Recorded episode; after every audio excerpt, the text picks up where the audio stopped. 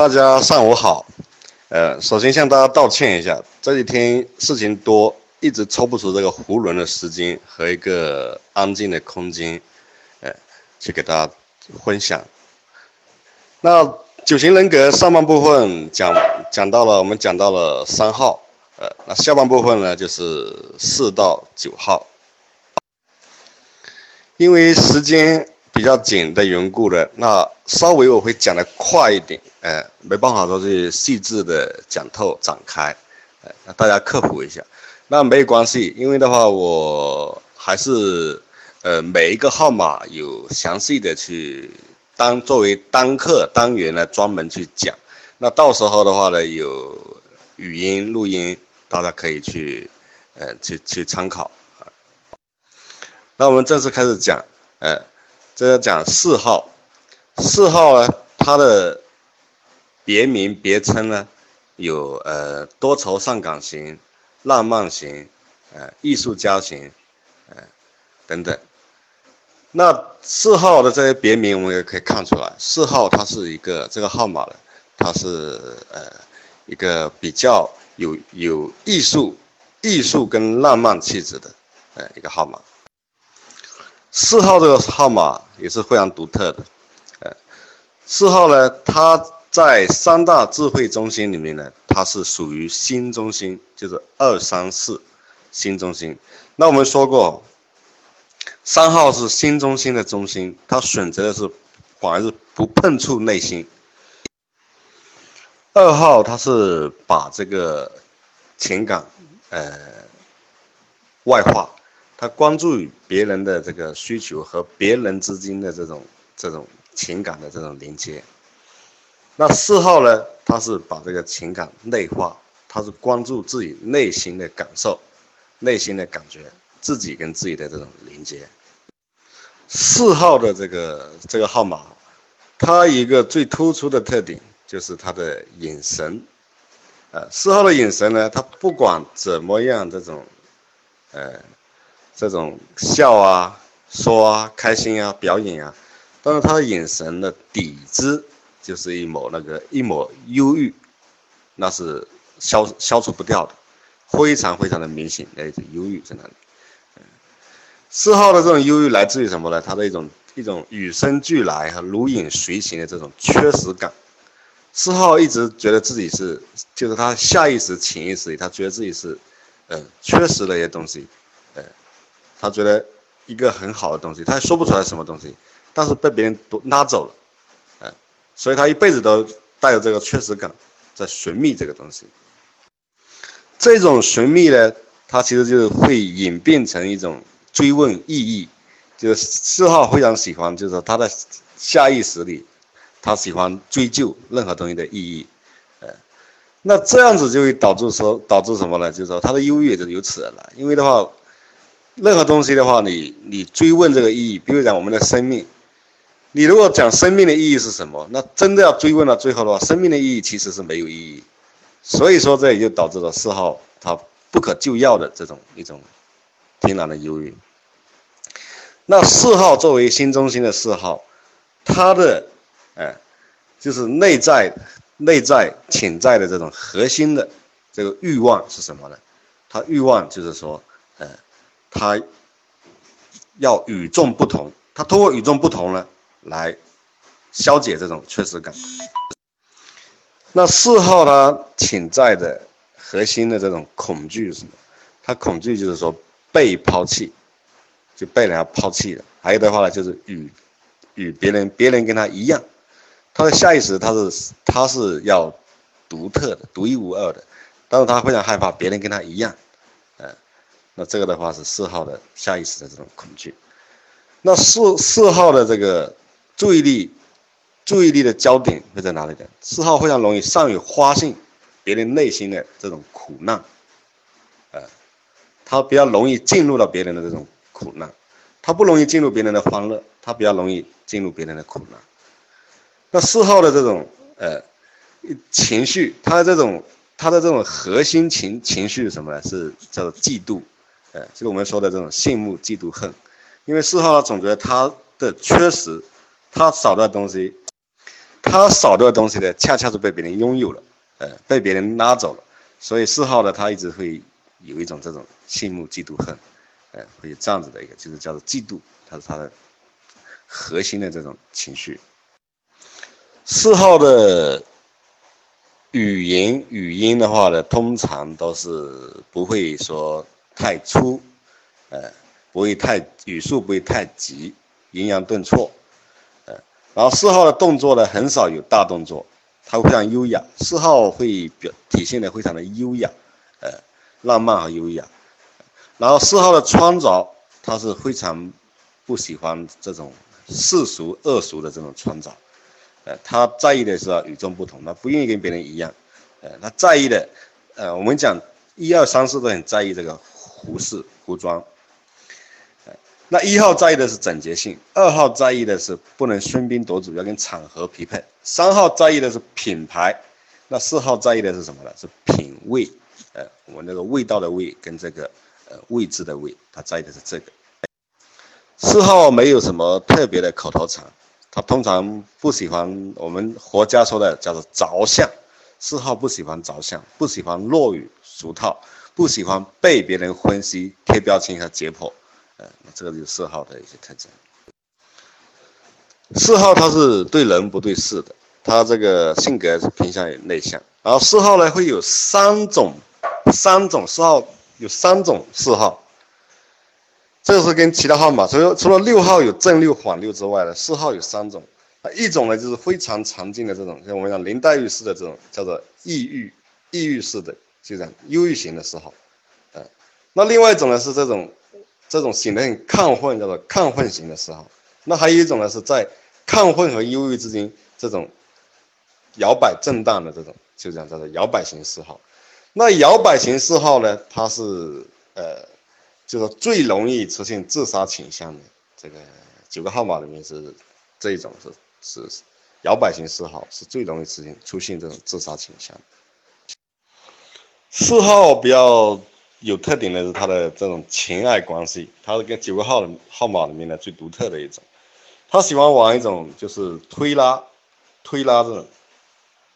推拉什么意思呢？就是说靠近了，当这个他的爱人爱侣跟他靠得很近的时候，四号会感觉到一种不安，他会一种有一种一种绝望感，嗯，所以说他因为他总是总是害怕的某种东西，所以。他会把它推远，嗯，推远就是通过吵架，通过冷落啊，就或者说自己跑开啊，把这个爱侣给推远。但是离得很远的时候呢，四号呢又又觉得他非常美好，他很需要他，又会把他拉近，所以一直都在这种推拉推拉之中，这种玩这种橡皮筋的游戏。四号总是认为过去的已经失去的东西很美好，没有到来的东西也很美好。唯独当下的看得见摸得着的东西，那都不是四号喜欢的。所以呢，因为这种心理模式的话，导致四号经常也会飘离。哎，我们讲五号是观察者，是抽离；四号是在飘离，他会坐在这里，可能人已经，呃，神游天外了，神游到非常远的地方，或者说非常久的过去，或者非常，呃，远的将来。所以它叫做飘离。四号有这么一个一个走神的这种习惯。四号对快乐一直保持保持着距离。呃，对于这种痛苦呢，他觉得是他喜欢享受这种痛苦。呃，因为他觉得快乐会容易让他让他变得庸俗，变得跟他跟大家一样。痛苦呢会让他呃更深邃，呃更有这个与众不同的一种体验。所以四号所有的这些特质决定了四号呢，它是属于一个呃一个一个非常内向，然后呢具有非常高的这种创作智商啊，因为为什么他的这种还有四号有个特点就是什么？他对于审美，四号的这种审美这种天赋啊，那是众人所不能及的，他有非常非常。心有灵犀，非常敏感的这种内心感知。接下来我们说几个四号的这个代表性的人物。呃，一个的话是耶稣，呃，也就是我们基督教的这个耶稣。为什么说耶稣是四号呢？这个的话，应该也是我我我独家研究的一个结果，别人没有看到这种说法。因为呢，耶稣的他的这个根据耶稣这个人不是虚构的，他是真实的。呃，根据一些都要记载弟子的回忆什么的，那都都非常符合四号的特征。首先的话，他的教义，他认为我们每个人都是带着原罪，人类都带着原罪。最初呢，在伊甸园里面就犯了错，然后被上帝给赶出来，赶到人间。为什么上帝，也就是说我们这种天父，啊，他基督教这么认为的？为什么一个慈爱的父父亲要把自己的呃子女赶出来呢？那是因为你不好，因为你有罪，罪可以说也就是恶，因为你不好，你有残缺。呃，你有原罪，所以呢，呃，把你给赶出来了，那就说这种与生俱来的这种缺失缺失感，如影随形。所以基督教，我们看哦，所有佛教、道教等等儒儒家也好，儒教也好，等等等宗教也好，他们的教主抽象的教主的这种图像的话，都是一种祥和、具足、呃美好的这种，唯独。耶稣，耶稣的这种圣像，他是以受难作为一个他的标准像，被钉死在这个十十字架上，那个表情是非常的悲悯痛苦。还有耶稣在传教的过程中，他因为四号他不喜欢自己的行为会可以被别人所完全猜测得到，所以他经常会有特特立独行的这种行为，然后以及四号是有一种自自毁。他不同于叫做，又不不太同于二号的自我牺牲，他这个叫做自毁。他通过特立独行到什么程度呢？我操，可以不死，但是我选择死，然后呢，作为这种非常独特的一种一种牺牲祭品这样子的形式来体现它的独特。在还有一个就是屈原了，屈原的话是一个呃谥号。呃然后皇帝里面的一个梁武帝是一个谥号，嗯，然后后面的话到后面呢，我们的李叔同弘一法师，啊，还有一个很很特别的人物呢，叫做汪精卫，也是四号。